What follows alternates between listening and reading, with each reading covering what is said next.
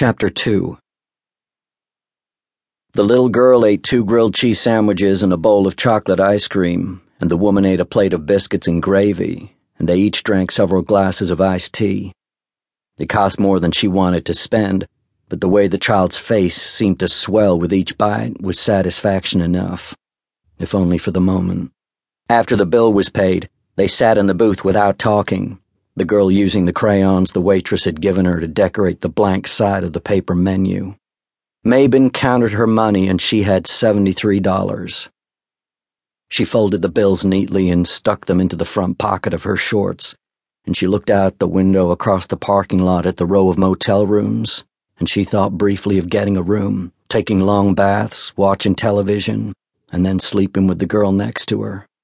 Between clean sheets, with the air conditioner blowing and the door locked. The girl said, Look, Mama, and she held up the paper and showed her a blue A and a red something, maybe a B, and either a green C or an L. That's good, Annalee, Maben said.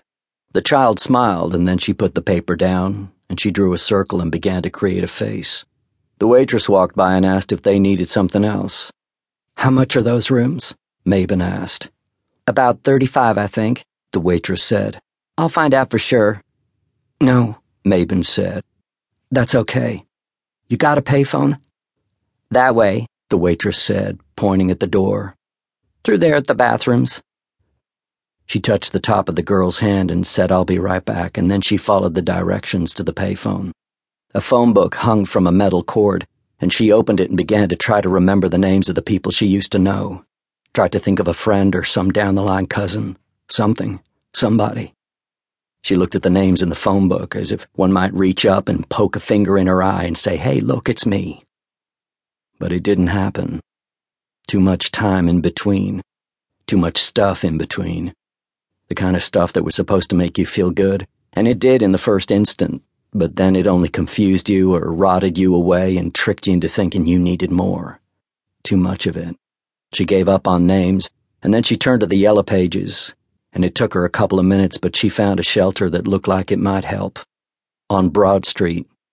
She thought she remembered where that was. She ripped the page from the phone book and folded it and stuck it into her pocket, and she walked back to the table.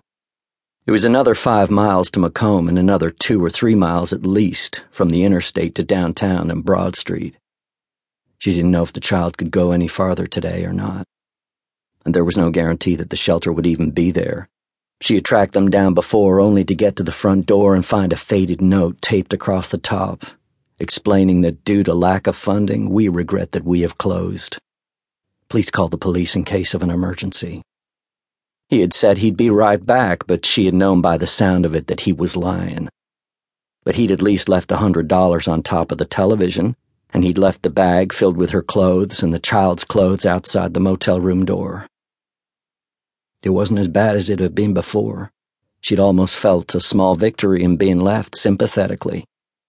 But that didn't change the fact that the van was gone, and he was gone, and she had already forgotten his name, and she and the girl had been left alone again in a room that didn't belong to them. So they'd started walking. Three days ago. Going back to Mississippi because there was nowhere else to go. New Orleans had been no good, and Shreveport had been no good, and all she got from Beaumont had been the creation of the little girl, and she didn't know why she thought they should head for Mississippi, other than that was where the trail had started. She had left with nothing, and she was coming back with nothing but another mouth to feed. And now that she was back, the heat rising off the asphalt didn't look any different from the heat rising off the asphalt anywhere else. She had half expected something magical to occur once they crossed the state line, and maybe it had with the old man giving them a ride and forty bucks. And as she looked at the ice cream dried in the corners of the child's mouth, she decided that was about as much as she could expect. Mama, the girl said. Yes. Are we in Mississippi yet? Yeah, baby. Can we stop walking now? Almost. Can we get one of those rooms? Stop asking questions and come on. They had slept off the road, walking into clumps of forest that stood back from the interstate, their clothes spread out across the leaves and dirt, eating packages of crackers and potato chips and drinking cokes, and breathing more easily in the cover of the night.